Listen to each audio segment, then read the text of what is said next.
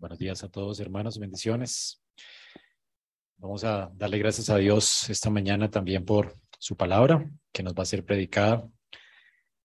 Eh, qué bueno es juntarnos en esta mañana para ver la gloria de Dios a través de ella. Oremos. Señor, tu palabra es suficiente para bendecir nuestras vidas. Imploramos, bendice nuestras vidas en esta mañana con ella, de manera que demos frutos en nuestras vidas. Oramos para que en tu misericordia restaure, renueves nuestros corazones, nos exhortes y nos sigas animando a vivir para tu gloria. Y bendice también mi vida, que pueda hablar, Señor, de una manera que te glorifique a ti en esta mañana. A mis hermanos, te lo pido en Cristo Jesús. Amén. Pueden sentarse, hermanos.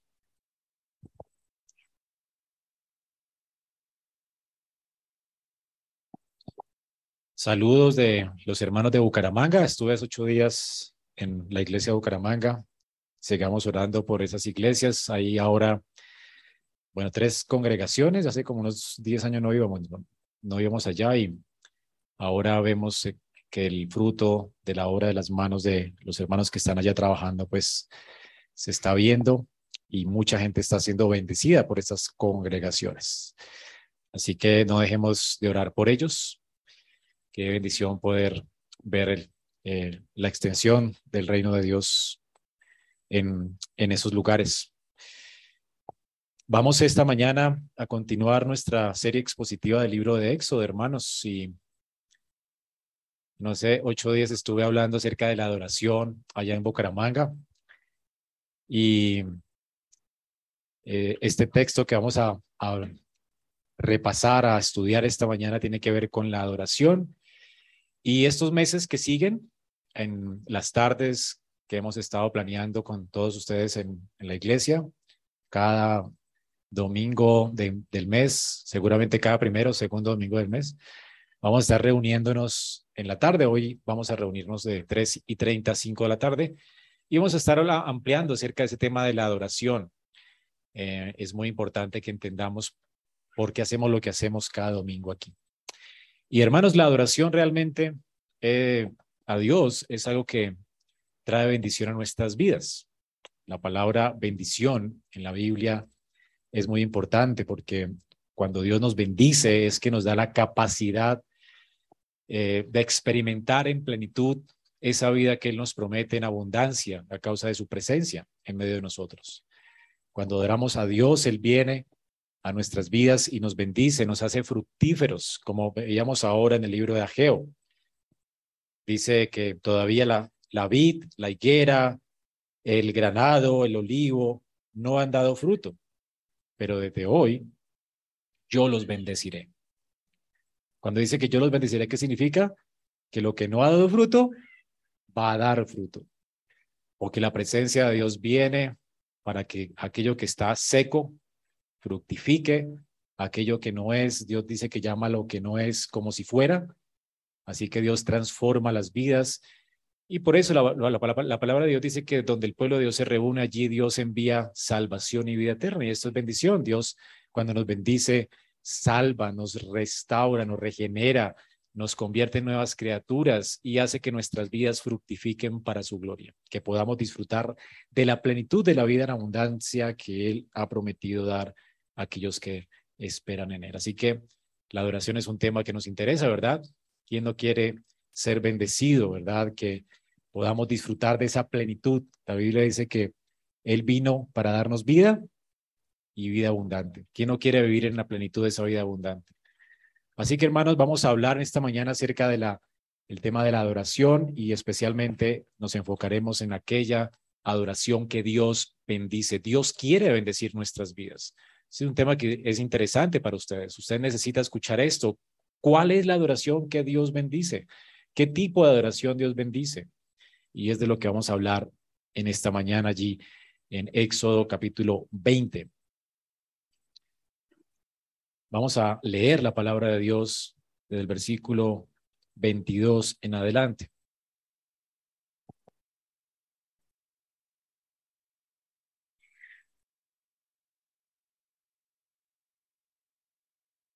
Entonces el Señor dijo a Moisés, así dirás a los israelitas, ustedes han visto que les he hablado desde el cielo. No harán junto a mí dioses de plata ni dioses de oro. No se los harán. Harás un altar de tierra para mí, y sobre él sacrificarás tus holocaustos y tus ofrendas de paz, tus ovejas y tus bueyes. En todo lugar donde yo haga recordar mi nombre, vendré a ti y te bendeciré. Si me haces un altar de piedra, no lo construirás de piedras labradas, porque si alzas tu cincel sobre él, lo profanarás, y no subirás por las gradas de mi altar para que tu desnudez no se descubra sobre él. Amén. Si ven la promesa de Dios, vendré a, ti y te bendeciré. Hay un tipo de adoración que Dios bendice, es lo que vamos a aprender esta mañana, hermanos. Recordemos que ya hemos visto ampliamente lo que el Señor nos ha hablado a través del libro del Éxodo. Éxodo tiene que ver con la liberación del pueblo de Israel de Egipto. Dios redime al pueblo de Israel de Egipto. Este pueblo está cautivo, esclavo, no se puede salvar a sí mismo. Y Dios les salva, le rescata de Egipto, pero también les redime de sus pecados. Y esto lo tenemos eh, eh, en el clímax de la redención de Jehová. Dios envía a Moisés para que haga esta labor y redima a Israel. Ese día, esa noche de Pascua, después de que pasaron esas diez plagas en Egipto, Dios le revela a los egipcios su gloria y por supuesto también al pueblo de Israel. Unos perecen bajo la muerte y bajo la mano de Dios y otros son rescatados. El pueblo de Israel es rescatado, redimido, porque Dios tiene misericordia de ellos. Dios quiso redimirles. Vimos también cómo después de haber sido redimidos, Dios guía a Moisés y de hecho, le he hablado antes para que dirija al pueblo de Israel hacia el monte Sinaí. El propósito de la redención es que el pueblo de Israel debe reunirse en el pueblo, perdón, en el monte Sinaí para adorar a Jehová. La redención, hermanos, tiene que ver con adoración o la meta de la redención es la adoración. Dios quiere al redimirnos que le adoremos, que vengamos delante de Él para que contemplemos su gloria. Y es lo que vemos aquí en el capítulo 19 y 20. El pueblo de Israel está en el monte Sinaí y van a adorar a Dios en la hermosura de su santidad. En este monte, Dios se manifiesta a su pueblo, se revela a su pueblo, este monte se convierte en un templo, en un lugar de adoración. El, ese monte se convierte en un monte santo. La palabra santo en la Biblia tiene que ver con estas cosas que son comunes y Dios las aparta o las santifica a causa de que tiene una conexión directa con las realidades celestiales. El cielo y la tierra se juntan en Sinaí. Después leeremos que casi que se ve una, algo increíble, glorioso, diáfano allí en el monte. Dios está hablando en este monte, la presencia de Dios hace, eh, se, hace, visible en este monte. Por supuesto, no se ve una forma, Israel no ve una forma en el monte, pero sí ven rayos, truenos, y de hecho escuchan la voz de Jehová que habla a Israel y vimos que Dios audiblemente le da a Israel diez mandamientos, es lo que, es lo que precede lo que acabamos de leer. Dios les da diez palabras o diez mandamientos. A causa de que ellos han sido redimidos y han sido traídos a este monte a adorar, ahora ellos deben aprender eh, de parte de Dios cómo vivir con Dios.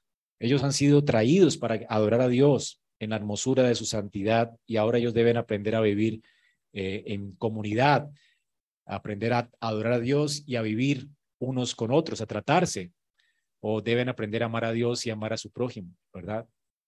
Así que Israel es una nación ahora distinta. Dios entonces les entrega la ley como una norma de vida. Han sido redimidos y ahora la ley les es entregada como una norma de vida. Y la última vez que nos juntamos para estudiar Éxodo, vimos cómo el pueblo de Dios reacciona a los truenos, a los relámpagos y al sonido de la trompeta, la voz de Jehová que habló en el monte. Ya todos escucharon a Dios hablando los diez mandamientos. Estos diez mandamientos fueron escritos en piedra. O sea, son diez mandamientos eternos que tienen que ver también con nosotros. Dios nos ha redimido, esos son sus mandamientos para que aprendamos a amarle, a glorificarle y amar a nuestro prójimo. Son diez mandamientos que son vigentes hasta nuestro tiempo. La reacción del pueblo ante los mandamientos fue temor. Dios, más bien ante Dios, ¿verdad? Fue temor. Dios está presente y el pueblo teme. Y de hecho, la reacción también es que ellos quieren obedecer a Dios y sus mandamientos. Eso es un buen deseo. Así que el temor y el deseo de obedecer es parte de la reacción natural que debe tener el pueblo de Dios cuando Dios hace presencia en medio de él. Ellos temen a Dios y quieren obedecer. Haremos todo lo que diga Jehová, pero además reconocen la necesidad que tienen ellos de un mediador. Y entonces le dicen a Moisés, ve tú, habla con Dios y nosotros o escucharemos, oiremos. Así que el pueblo reconoce su necesidad de un mediador para relacionarse con Dios. Y a partir de ahora, ellos no van a escuchar más directamente la voz de Dios. Dios va a hablar a través de su profeta Moisés. Y es lo que tenemos en el versículo 22. Dios ahora les va a dar, le va a dar a Israel una ley, pero a través de su profeta Moisés. Ya Dios no, hablar, no habla directamente. Y entonces no, noten lo que dice. Entonces el Señor dijo a Moisés, así dirás a los israelitas. Noten, ya no, ya no está hablando Dios directamente, ahora él envía a Moisés como su profeta. El pueblo va a escuchar ahora a Dios a través de Moisés, su siervo. Y a partir de ahora vamos a ver por varias semanas lo que Dios habla a Israel. Este, este, esta porción de, del Éxodo es lo que puede ser llamado la ley de Dios o el libro del pacto. Eh, se difiere un poco de los diez mandamientos. Noten lo que dice el versículo 24.7, capítulo 24.7. Luego tomó el libro del pacto y lo leyó a oído del pueblo y ellos dijeron todo lo que el Señor ha dicho haremos y obedeceremos. Hay una diferencia entre los diez mandamientos y el libro del pacto. El libro del pacto comienza en el versículo 22. El versículo 22 sería o es el prólogo del libro del pacto. El libro del pacto es lo que tenemos desde el Éxodo 20:22 hasta Éxodo 23:33. ¿Qué es el libro del pacto? Bueno, el libro del pacto es esta aplicación de la ley de los diez mandamientos. Los diez mandamientos es la ley descriptiva de Dios. Dios dice así, esto es lo que harás. Eh, no tendrás dioses ajenos delante de mí. Después habla acerca de, todo lo que tiene que ver con su adoración. Habla acerca de no fornicarás, no adulterarás, honrarás a tu padre y a tu madre etcétera, ¿verdad? Son leyes que tienen que ver con, eh, son descriptivas, tienen que ver con nuestra adoración y con nuestra vida en comunidad. Y son leyes eternas, escritas en piedra. El libro del pacto, a diferencia de los diez mandamientos, tiene que ver con una ley no descriptiva, sino prescriptiva, es decir, es la ley de los diez mandamientos aplicada a situaciones de la vida del pueblo de Israel en ese entonces. Vamos a ver a través de estas semanas cosas como lo, que veremos hoy, la adoración, luego veremos acerca de la esclavitud, cómo Israel debe aplicar eh, la pena capital, cómo deben de respetar la propiedad privada, cómo deben e, ejercer la justicia social, cómo deben notarse o lucir la vida en comunidad con relación al prójimo, cómo deben amar al prójimo. O sea, es como la ley aplicada. ¿ok? Entonces tenemos la Carta Magna, los diez mandamientos, y luego tenemos en estos artículos de el libro de la ley o el libro del pacto, eh, la aplicación de los diez mandamientos a situaciones particulares. Normalmente esta, esta ley se, ah, se puede llamar ley casuística. La casuística es que tomamos casos eh, del contexto cultural de, algún momento particular y entonces hacemos valer ya la ley o la carta magna.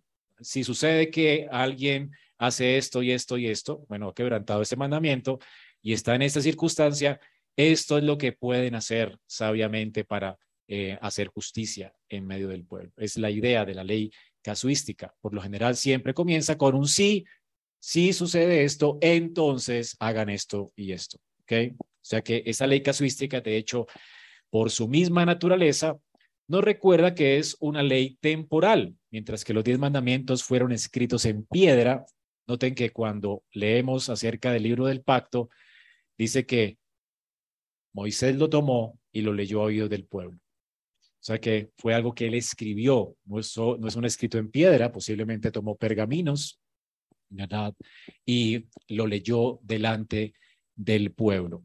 Así que los diez mandamientos, de hecho, fueron pronunciados por Dios directamente, escritos en piedra, mientras que estos fueron leídos por Moisés y escritos en pergamino.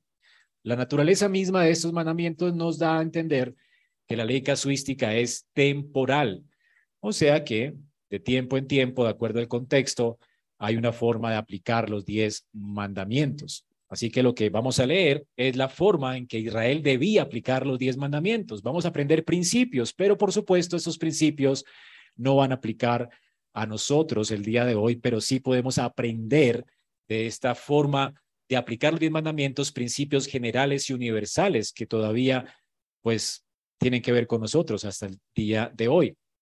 Así que esta ley es llamada por eso ordenanzas. Son decisiones que los legisladores deben tomar basados en precedentes históricos.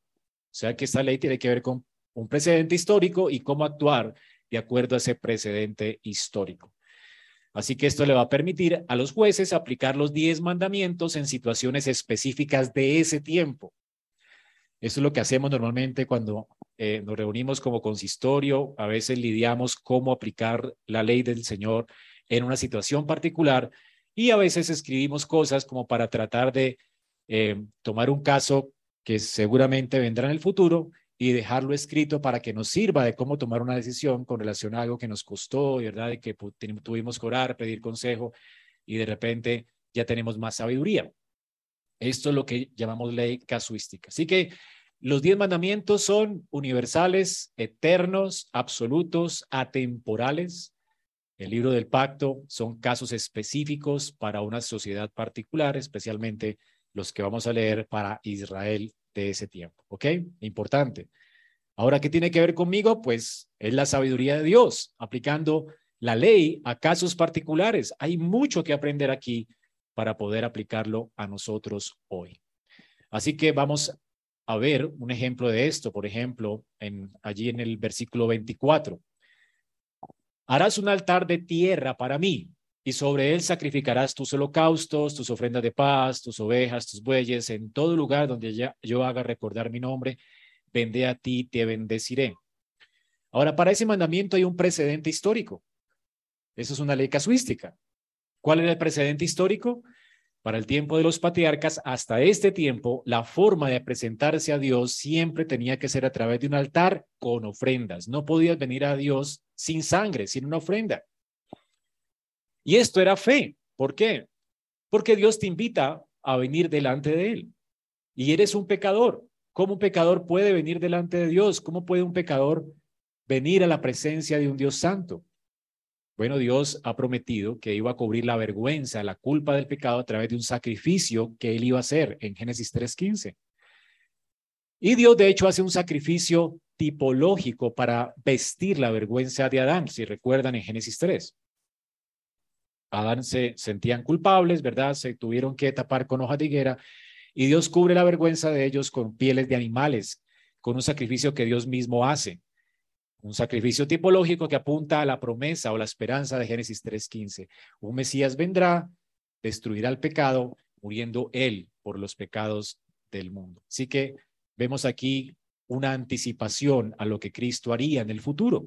Así entonces los hombres sabiendo, eh, conociendo esta promesa, la única forma de acercarse a Dios era recordando la promesa. Así que ponían delante de, sus ojos un altar y un sacrificio recordando el sacrificio prometido por Dios.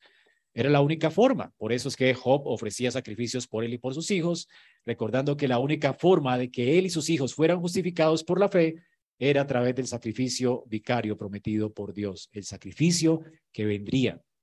Así que hacían ofrendas y holocaustos en altares y Dios se agradaba de esto. Era la forma en que Dios lidiaba con el asunto del pecado antes de la ley de Moisés. Entonces, con este precedente histórico, Dios regula la adoración y dice, ¿recuerdan todo lo que han hecho desde antes? Bueno, ahora ustedes van a ver en Canaán que hay, hay ciertos altares muy bien construidos, ustedes siguen haciendo sacrificios en altares de tierra, no, hagan nada con los altares. Lo importante no son los altares, sino la ofrenda, como veremos ahora. Entonces Dios dice al pueblo de Israel que siempre que ellos vengan delante de su presencia con un sacrificio, deben ofrecer ese sacrificio sobre un altar de tierra común, normal. No deben labrarlo, no deben trabajarlo, no debe ser sino algo natural, común. O sea, el, punto no es el altar, el punto es lo que se ofrece en el altar, ¿ok? Ven, esto es una ley casuística. El punto es que los, los patriarcas hacían esto Israel, por supuesto, venía delante de Dios y tenía que hacer esto de una forma aceptable de buscar a Dios. Ahora, luego de esto, tenemos que en Deuteronomio 12:5, el Señor vuelve a hablar y dice, eh, sino que buscarán al Señor en el lugar en que, en el que Dios escoja de todas sus tribus para poner allí su nombre para su morada, y allí ustedes irán. Ahora, Israel ya no debe hacer altares en cualquier lugar. Dios específicamente dice que Dios va a hacer su morada en un lugar y allí ellos deben ofrecer sacrificios. Y solamente existiría un altar donde todo Israel debía ir a ofrecer sacrificios. Es decir, que ya después de esto que Dios dice aquí, los altares ya no deberían, no deberían hacerse, solamente había un altar donde se podían ofrecer sacrificios. Era el altar que Dios había escogido en el tabernáculo y luego en el templo ya que estaba en el monte de Sión, allí en Jerusalén. No podías ofrecer sacrificios tú en tu casa o en, un lugar para invocar el nombre de Dios, sino solamente en el tabernáculo o en el templo. ¿Ven cómo cambia la casuística? Y finalmente tenemos en Hebreos 7:12, dice, cuando cambia el sacerdocio, necesariamente también ocurre un cambio de ley. Hermanos, hoy no hay altares. Y sería terrible que ofreciéramos sacrificios en un altar cuando ya nuestro sumo sacerdote ofreció su vida por nuestros pecados.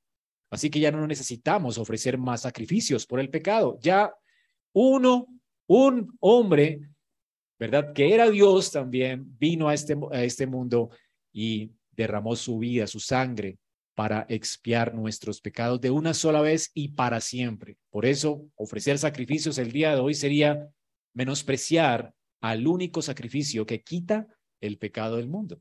Entonces, de este lado de la historia, no hay forma de hacer altares de tierra. O sea que no es un mandamiento que aplique para nosotros. ¿Ven un ejemplo de la casuística?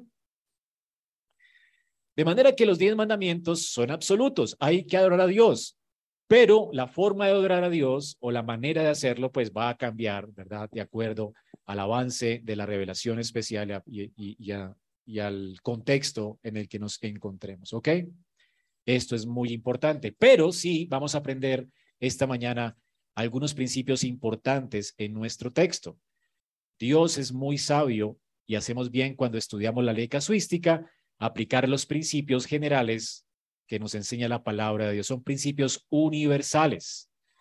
Y de hecho es lo que Pablo hace citando la ley de Dios, la casuística de Dios, aplicar principios universales a su contexto histórico particular. Por ejemplo, en 1 Corintios 9, del 9 al 10, él dice, la ley de Moisés dice, no pondrás bozal al buey que trilla. Esto está eh, dado en un contexto, la ley era parte de la casuística, en un contexto histórico. Se estaba refiriendo a que si ponías un buey a trillar, pues no le pongas bozal para que él pueda comer y tener fuerzas para que pues pueda, recoger la cosecha, con la esperanza de que tú recojas la cosecha. Ahora, noten cómo Pablo aplica esta ley casuística a su momento histórico. En ese tiempo no habían bueyes, ¿verdad? Seguramente no estaba pensando en ellos, pero toma esta ley y dice, ¿acaso le preocupan Dios los bueyes o lo dice especialmente por nosotros? Sí, se escribió por nosotros, para que el que ara debe arar con esperanza y el que trilla debe trillar con la esperanza de recibir la cosecha. Y entonces Pablo aplica esta ley a su contexto particular y le dice a la iglesia que deben darle a sus pastores un salario digno, ¿verdad? Para que ellos no se preocupen y, vivan libres de las preocupaciones de esta vida mientras trabajan en el ministerio, mientras trillan o recogen la cosecha. Ven cómo él aplica una, algo del, tiempo de, la ley al tiempo particular de él, especialmente para los pastores. Bueno, Dios, hermanos, es un legislador sabio y Él quiere que leamos su ley, aún la casuística, y aprendamos a aplicar su ley a nuestro contexto particular. Importante también saber que la forma en, la que vivimos como creyentes debe ser una forma en que tenemos que pensar cómo aplicar la ley de Dios, los diez mandamientos, a toda nuestra vida. Dios quiere que vivamos como creyentes en medio de la comunidad, ¿verdad? Viviendo los diez mandamientos y aprendiéndolos a aplicar en cualquier contexto donde nos encontremos, aún en la plaza pública. Debemos ser sabios para aplicar los diez mandamientos, aún en lo público. Nuestra fe no es algo que debe, se debe vivir privadamente. Recordemos que no se prende una luz para ponerla debajo de la cama. hermanos, somos luz del mundo y sal de la tierra. Y la manera de iluminar este mundo y de ser sal de la tierra es aplicando la ley de Jehová en todo lugar donde nos encontremos, en nuestro trabajo, en la sociedad, en nuestras relaciones. Y debemos pensar en estas cosas. Es bueno pensar en estas cosas. Y vamos a pensar acerca de cómo debe ser nuestra adoración. ¿Qué tipo de adoración es la que Dios bendice? Y entonces vamos a aprender cuatro cosas de este texto que leímos. En primer lugar, nuestra adoración debe ser ofrecida a Dios de acuerdo a su palabra. En segundo lugar, nuestra adoración debe estar centrada en Dios. En tercer lugar, nuestra adoración solamente es posible sobre la base de la obra de Cristo. Y en cuarto lugar, nuestra adoración debe ser ofrecida con pureza. Y finalmente veremos cómo aplicando estos cuatro principios, Dios vendrá a nosotros y nos bendecirá. Este es el tipo de adoración que Dios bendice. Si no hacemos esto, si no guardamos estos principios generales que nos enseña aquí la palabra de Dios, pues sería en vano nuestra reunión como iglesia esta mañana. ¿Cuál es la adoración que Dios bendice? En primer lugar, debe ser ofrecida a Dios conforme a su palabra. Noten lo que dice el versículo 22. El Señor dijo a Moisés, así dirás a los hijos de Israel. Ustedes han visto lo que les he hablado desde el cielo. Noten esto. Ustedes han visto lo que yo les he hablado.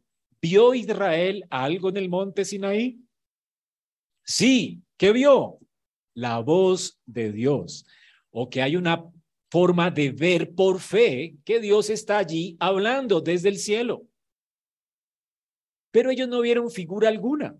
Ellos solamente oyeron su voz que venía desde el cielo a ellos en esa gloriosa nube de gloria que descendió del, del monte. De hecho, el monte se incendió, estaba ardiendo en fuego a causa de la presencia de Dios con Israel. Pero ellos no vieron la figura de Dios, no vieron a Dios. Dios es espíritu. Pero Dios se habló y ellos lo vieron. Ellos vieron cómo Dios habló. Ahora, como ellos vieron cómo Dios habló, ellos deben vivir su vida de acuerdo a la palabra de Dios. Hermanos, hablar es la forma en la que Dios se revela a su pueblo y siempre ha sido así. Y el pueblo de Dios está llamado a escuchar la voz de Dios y obedecer a su palabra. Es la forma en que adoramos a Dios, obedeciendo su palabra desde el Génesis, antes de la caída, era necesario que Dios hablara. Si Dios no hubiese hablado, Adán no sabría cómo adorar a Dios, cómo vivir para la gloria de Dios. Es porque Dios habló que Adán sabía que él era la cabeza de la creación, sabía que él era un sacerdote que debía guardar y proteger el huerto de Edén, el lugar de Dios. Era alguien que debía de evitar la profanación del huerto de Dios. Si Dios no hubiera hablado, él no sabría estas cosas. Si Dios no hubiera hablado, él no sabría qué hacer después con su esposa. Dios le da una esposa, una ayuda idónea para que él fructifique y llene la tierra de imágenes santas y de la gloria de Jehová. Es la tarea de, de Adán. Adán recibe instrucciones de parte de Dios. Dios habló con Adán. Y porque Dios habló, Adán sabe cómo él puede vivir para la gloria de Dios o cómo él puede adorar a Dios. Así que Dios habla desde el cielo. Y esto nos enseña algo, hermanos. Dios, aunque creó todas las cosas, Él es un Dios trascendente. La voz que escuchó Adán, la voz que escuchó Israel, vino desde el cielo y esto nos muestra la trascendencia del Dios que nos habla. Él es el Dios verdadero. Él la creación no es una emanación de Dios, Él es otro. Existe lo creado y existe el creador. Dios creó todas las cosas y Él está en su trono de gloria celestial. Y desde el cielo Él habla y nos muestra aquí entonces que la voz de Dios no viene de esta tierra. La instrucción que recibimos nosotros, los diez mandamientos que recibimos, no vinieron de la tierra, no son ideas humanas, vienen del Creador, del único Dios verdadero. Por eso es que hablamos de la humildad hace unos 15 días atrás, ¿verdad? Humildad no es vivir de acuerdo a nuestras ideas, eso es soberbia. Humildad es someternos a la palabra santa de Dios que nos eh, vino y nos fue dada desde el cielo. Dios, alguien, el que, el que nos creó, alguien que nos creó, que nos diseñó a su imagen y semejanza, ha hablado, hermanos. Y entonces, como la voz de Dios ha hablado nosotros, debemos obedecer. Esto es el Dios trascendente.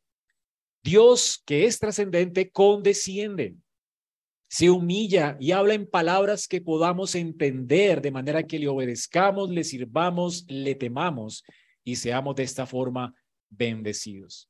Hermanos, solo podemos pues adorar a Dios y tener comunión íntima con Él a causa de que Él ha condescendido y nos ha dicho cómo acercarnos a Él y quién es Él y cómo podemos vivir para Él. Así que nuestra adoración, según este texto nos enseña el principio, debe estar gobernada por la palabra de Dios. Así dirás, dijo Dios a Moisés. Esa voz vino del cielo. Moisés debe enseñar al pueblo cómo Israel debe adorarle. Así dirás, él va a regular la adoración.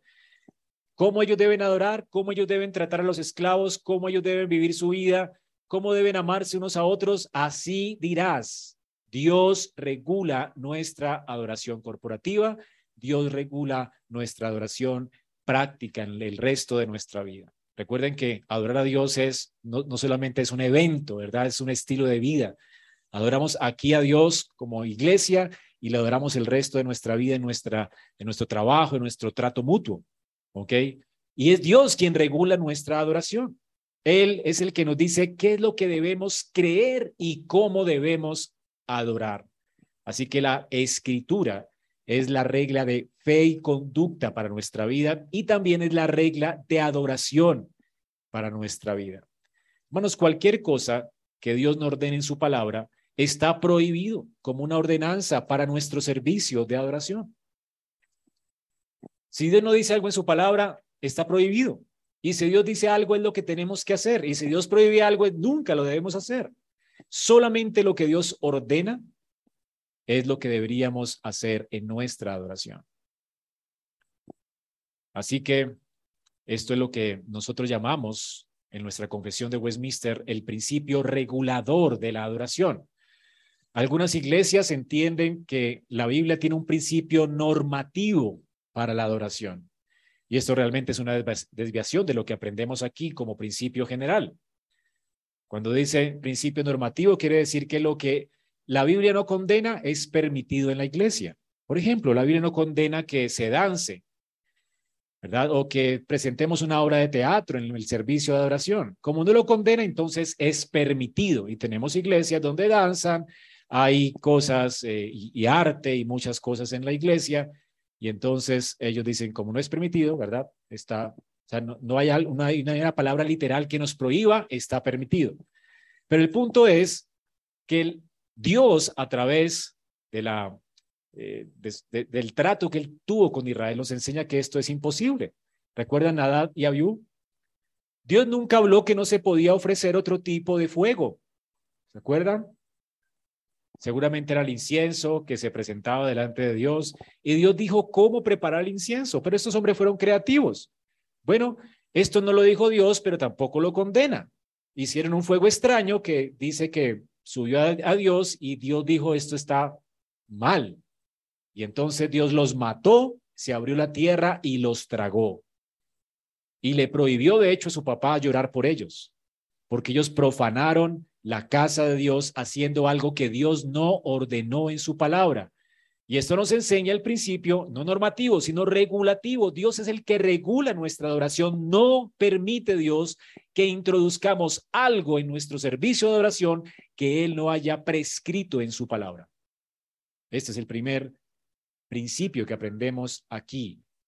Dios por eso habla, di, así dirás a los hijos de Israel. Eso es lo que tenemos que hacer y punto. En segundo lugar, nuestra adoración debe estar centrada en Dios, o lo que llamamos teocentrismo, debe ser teocéntrica. Vemos en el texto, de hecho, dos leyes casuísticas importantes que nos enseñan cómo es que la adoración debe estar centrada en Dios. Y estas leyes tienen que ver con la aplicación de los primeros dos mandamientos de la ley de Dios. No tendrás dioses ajenos delante de mí. No te harás imagen ni semejanza de ninguna cosa que está en los cielos, en la tierra. ¿Recuerdan? Bueno, hay, dos mandamientos que regulan nuestra adoración. ¿Cómo nosotros aplicamos esos diez mandamientos? Bueno, aquí hay un contexto histórico en el tiempo de Israel. Israel iba a introducirse, iba a ser introducida por Dios en la tierra de Canaán. Los cananitas adoraban a sus dioses de una forma y seguramente ellos iban a ver cómo los cananitas adoraban a sus dioses y les iba a parecer extraordinario. Y seguramente iban a, iban a adoptar algunas formas para adorar a Jehová. Por supuesto, no adorarían a los ídolos paganos, adorarían a Jehová, pero les parecería hermoso la forma en que adoraban a sus dioses. Y parte de lo que hacían la mayoría de las naciones cananitas es que los ídolos que creaban como una forma de adorar a sus dioses o para representar a sus dioses eran ídolos hechos de plata y oro. Eran tan bien hechos y tan ostentosos que relucían, brillaban y esto atraía la mirada de los adoradores, como que impresionaba un templo en, entre los cananitas. O sea que el culto estaba hecho para impresionar con estas formas artísticas de, o figuras de dioses. Es la idea, plata y oro. Por eso añade, como ley casuística, el hecho de que no solamente no tendrán dioses ajenos, sino te harás imagen, pero no se hagan imágenes de los de ídolos de plata y oro. Noten la especificación, esto no está en, el primer mandamiento, en el segundo mandamiento. La plata y el oro no aparecen. Las palabras, es una ley casuística, es una aplicación de esa ley. El punto es que Israel no solamente no debe hacer imágenes, no, debe hacer las imágenes que hacen los dioses paganos para tratar de impresionar a los, a los que adoran con estas cosas ostentosas con estos diseños artísticos de creación humana. Dios no puede ser representado por una por algo de creación humana. Dios es trascendente y ellos no vieron figura alguna. Dios no puede ser adorado a través de imágenes. También en aquellos días, los incrédulos, de hecho, levantaban altares muy altos, escalonados, para ofrecer sacrificio a sus dioses. Y normalmente lo hacían desnudos. En algunos otros lugares de, los, entre, entre los cananeos, estas personas subían a estos lugares escalonados con sus túnicas y en ese tiempo no se usaban calzoncillos. Por supuesto, se le veían todas las partes al sacerdote. Entonces, la idea aquí es que muchos de estos cananeos eran bastante, eh, o sea, tenían la idea de la fertilidad y ofrecían muchos de sus sacrificios a las deidades eh, y ofrecían estas cosas de una forma muy vulgar y además permitían la prostitución en los templos y era visto como una forma de que fueran ellos bendecidos con sus cosechas, por el Dios de la fertilidad. Entonces hacía de la adoración algo vulgar, extravagante, ostentoso y vulgar. Recuerden que Dios por eso hizo túnicas de pieles. El hombre se desviste y Dios quiere vestirnos. Dios no quiere que muestres tu desnudez. Y cuando venimos a la iglesia, menos. Así que, hermanos, la adoración pagana era artística, ostentosa y vulgar. Dios en contraste que dice, no harán junto a mí dioses de plata ni de oro. No los harán. De ninguna manera, lo, dice dos veces, lo prohíbe. O sea, va a ser tentador, se ve hermoso, se ve bonito. ¿Quién ha entrado a estos templos, verdad? Donde hay cúpulas de oro y unas imágenes increíbles. ¿No, ¿Usted no se siente impresionado? Dios dice, no, no, no, no hagan eso. De ninguna manera. Y entonces harás un altar de tierra para mí. Lo más ordinario del mundo, un altar de tierra, Señor.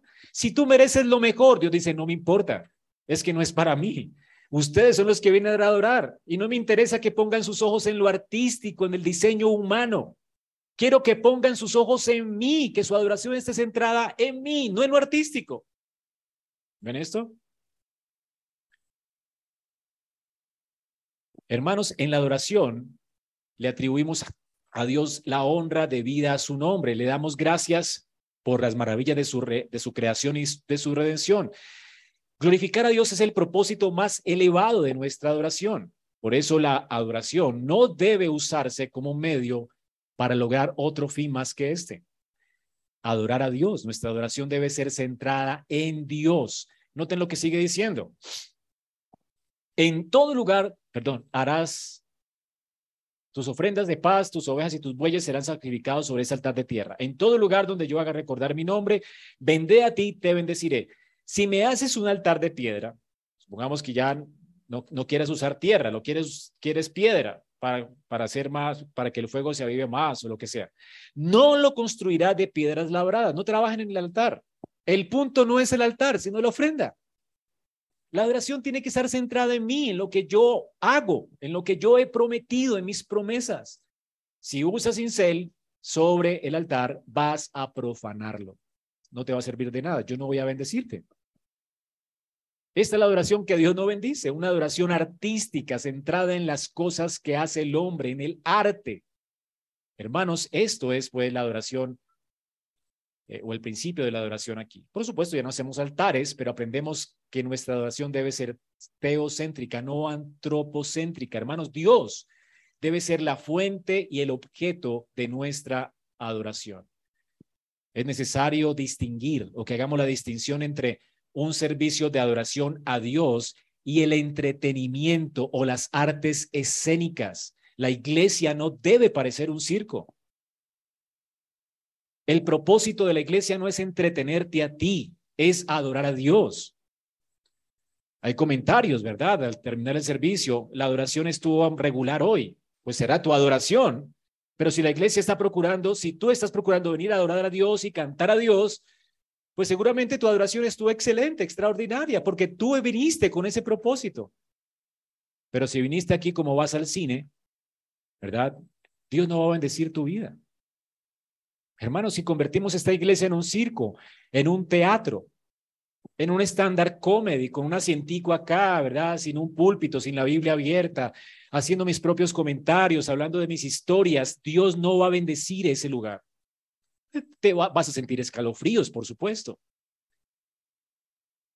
Te vas a sentir, de hecho, extraordinariamente emocionado, excitado por el arte o por la increíble música que canta la filarmónica o lo que sea.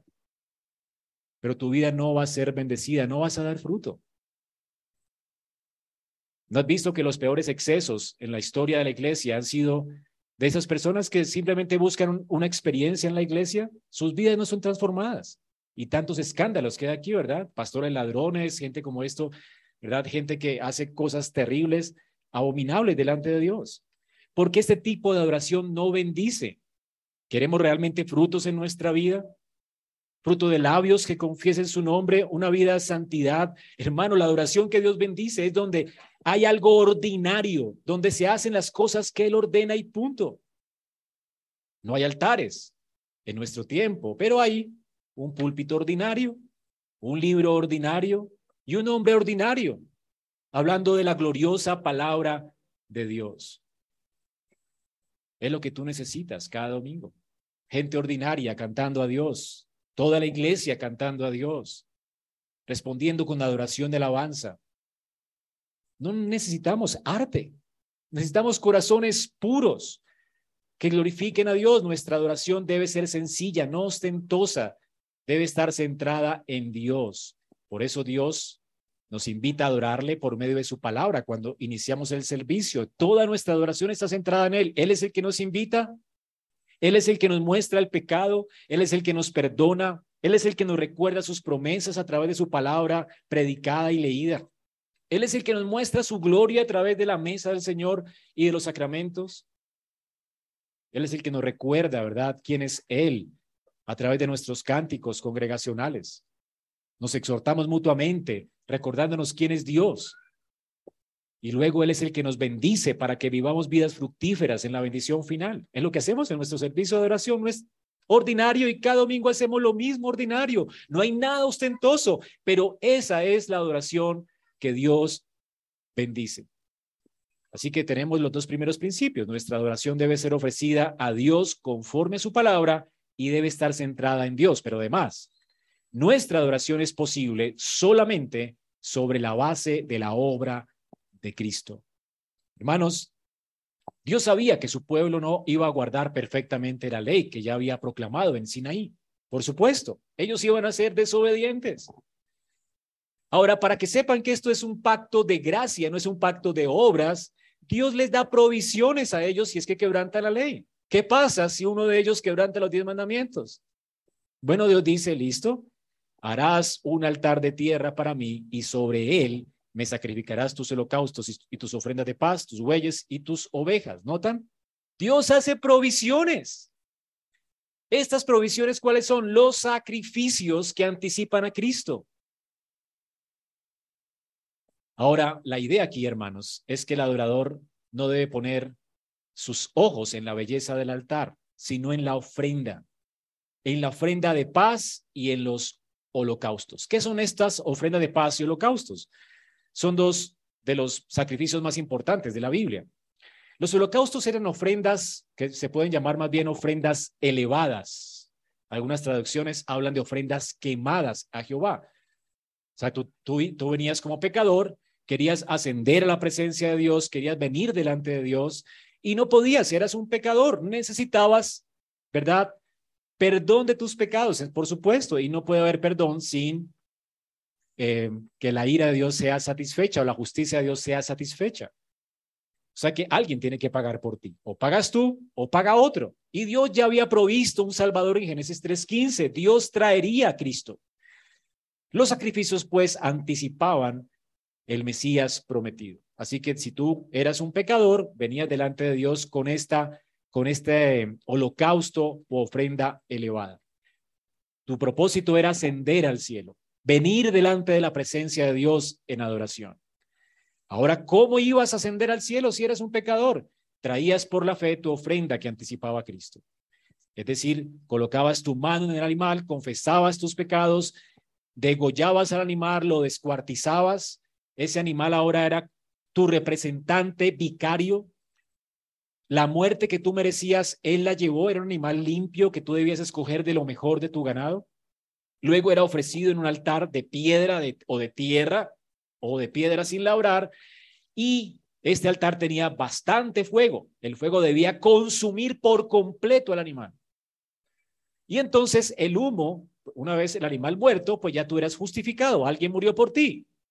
Una vez justificado ya tú podías ascender a Dios vicariamente a través del humo del animal. Así que la escritura dice que este humo ascendía, era una ofrenda de ascenso. ¿Quién ascendía? Eras tú en el animal. Increíble, ¿verdad? Esa es la forma entonces en que los hombres se acercaban a Dios a través de sus holocaustos. Era sobre la base de ese sacrificio que tipificaba a Cristo, que anticipaba a Cristo, que el adorador podía venir y ascender al cielo. Hermanos, nosotros ya podemos venir hoy delante de la presencia de Dios y estamos hoy delante de, la presencia misma, del cielo mismo. El cielo y la tierra se han juntado en este lugar y lo podemos ver por la fe. La, la Biblia dice en Efesios que nosotros ya estamos sentados con Cristo en lugares celestiales. ¿Y saben por qué? Cuando entramos aquí ya ascendemos de una vez, porque ya se ofreció un solo sacrificio por los pecados y Cristo lo hizo de una vez y para siempre. Él es el sacrificio de Jehová.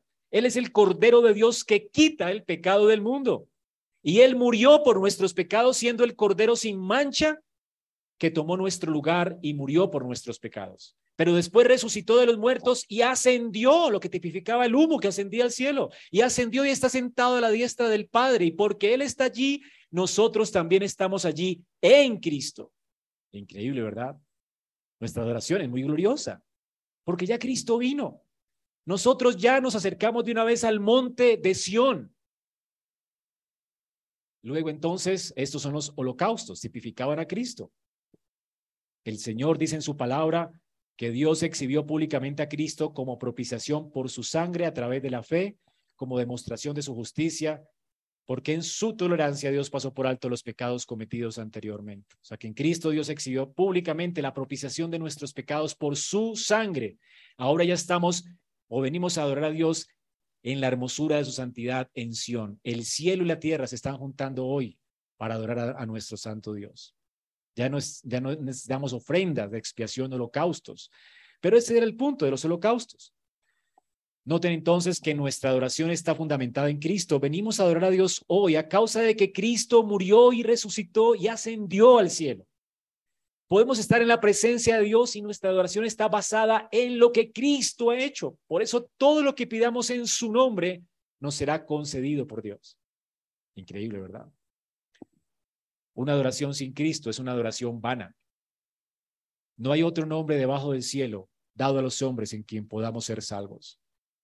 Todo hombre que quiera venir delante de Dios lo debe hacer en Cristo, entendiendo que Cristo es verdadero Dios y verdadero hombre.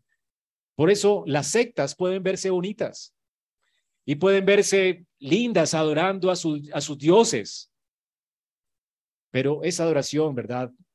Dios no la bendice porque no está basada en Cristo, sino tal vez en las obras de la gente, en la ostentación de su adoración, en sus obras tal vez, en lo que ellos hacen para llegar a Dios. Y como en Babel, cuando los hombres buscan adorar a Dios a su manera, cuando quieren construir una torre para querer llegar al cielo y no abrazan por la fe la provisión de Dios en Cristo, Dios se burla y confunde ese lugar.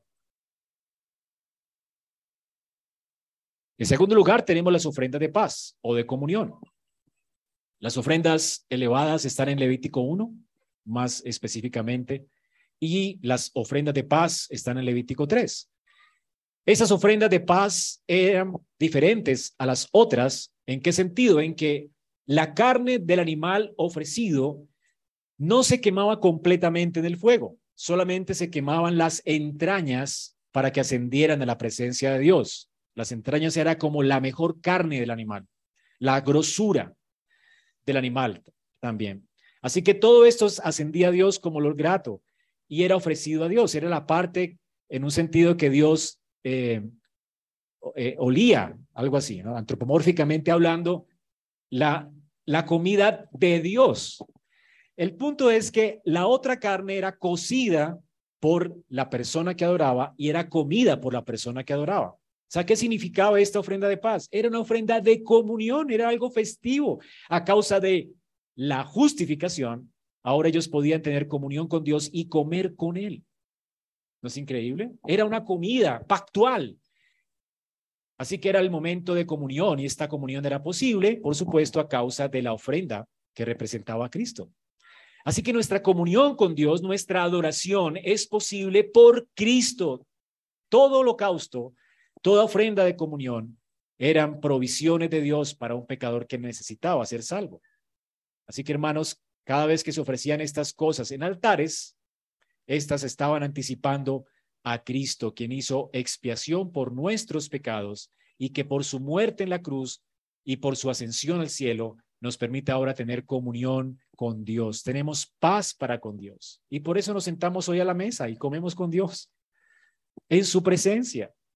Así que hermanos, todo lo que ofrecemos en la iglesia, nuestra adoración, debe ser ofrecida mediante los méritos de Cristo y solo por la mediación de Cristo.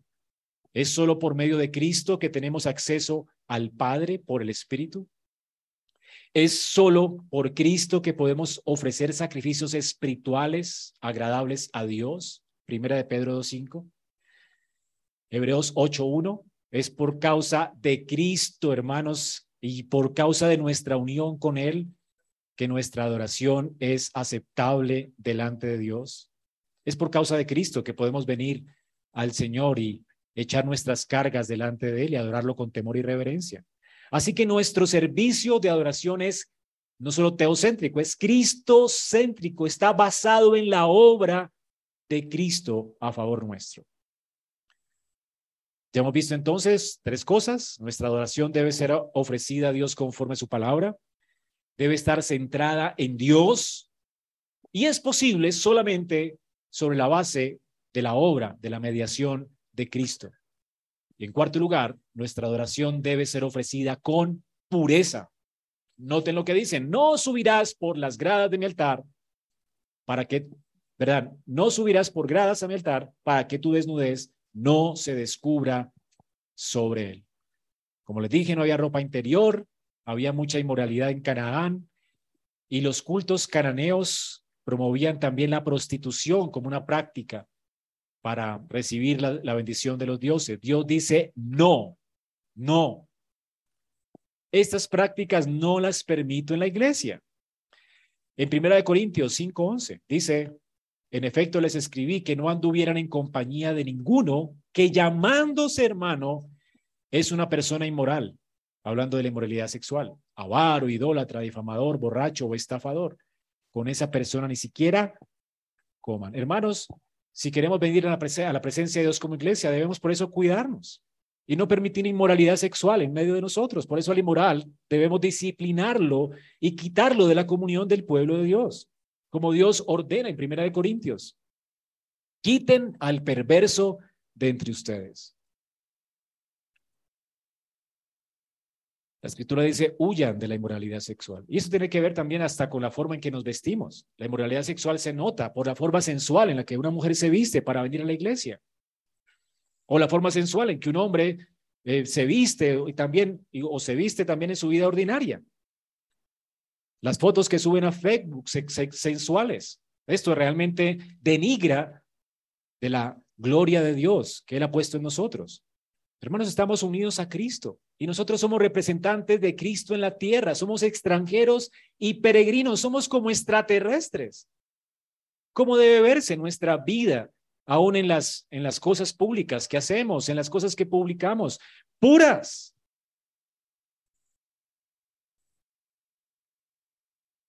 No llamen la atención sobre ti.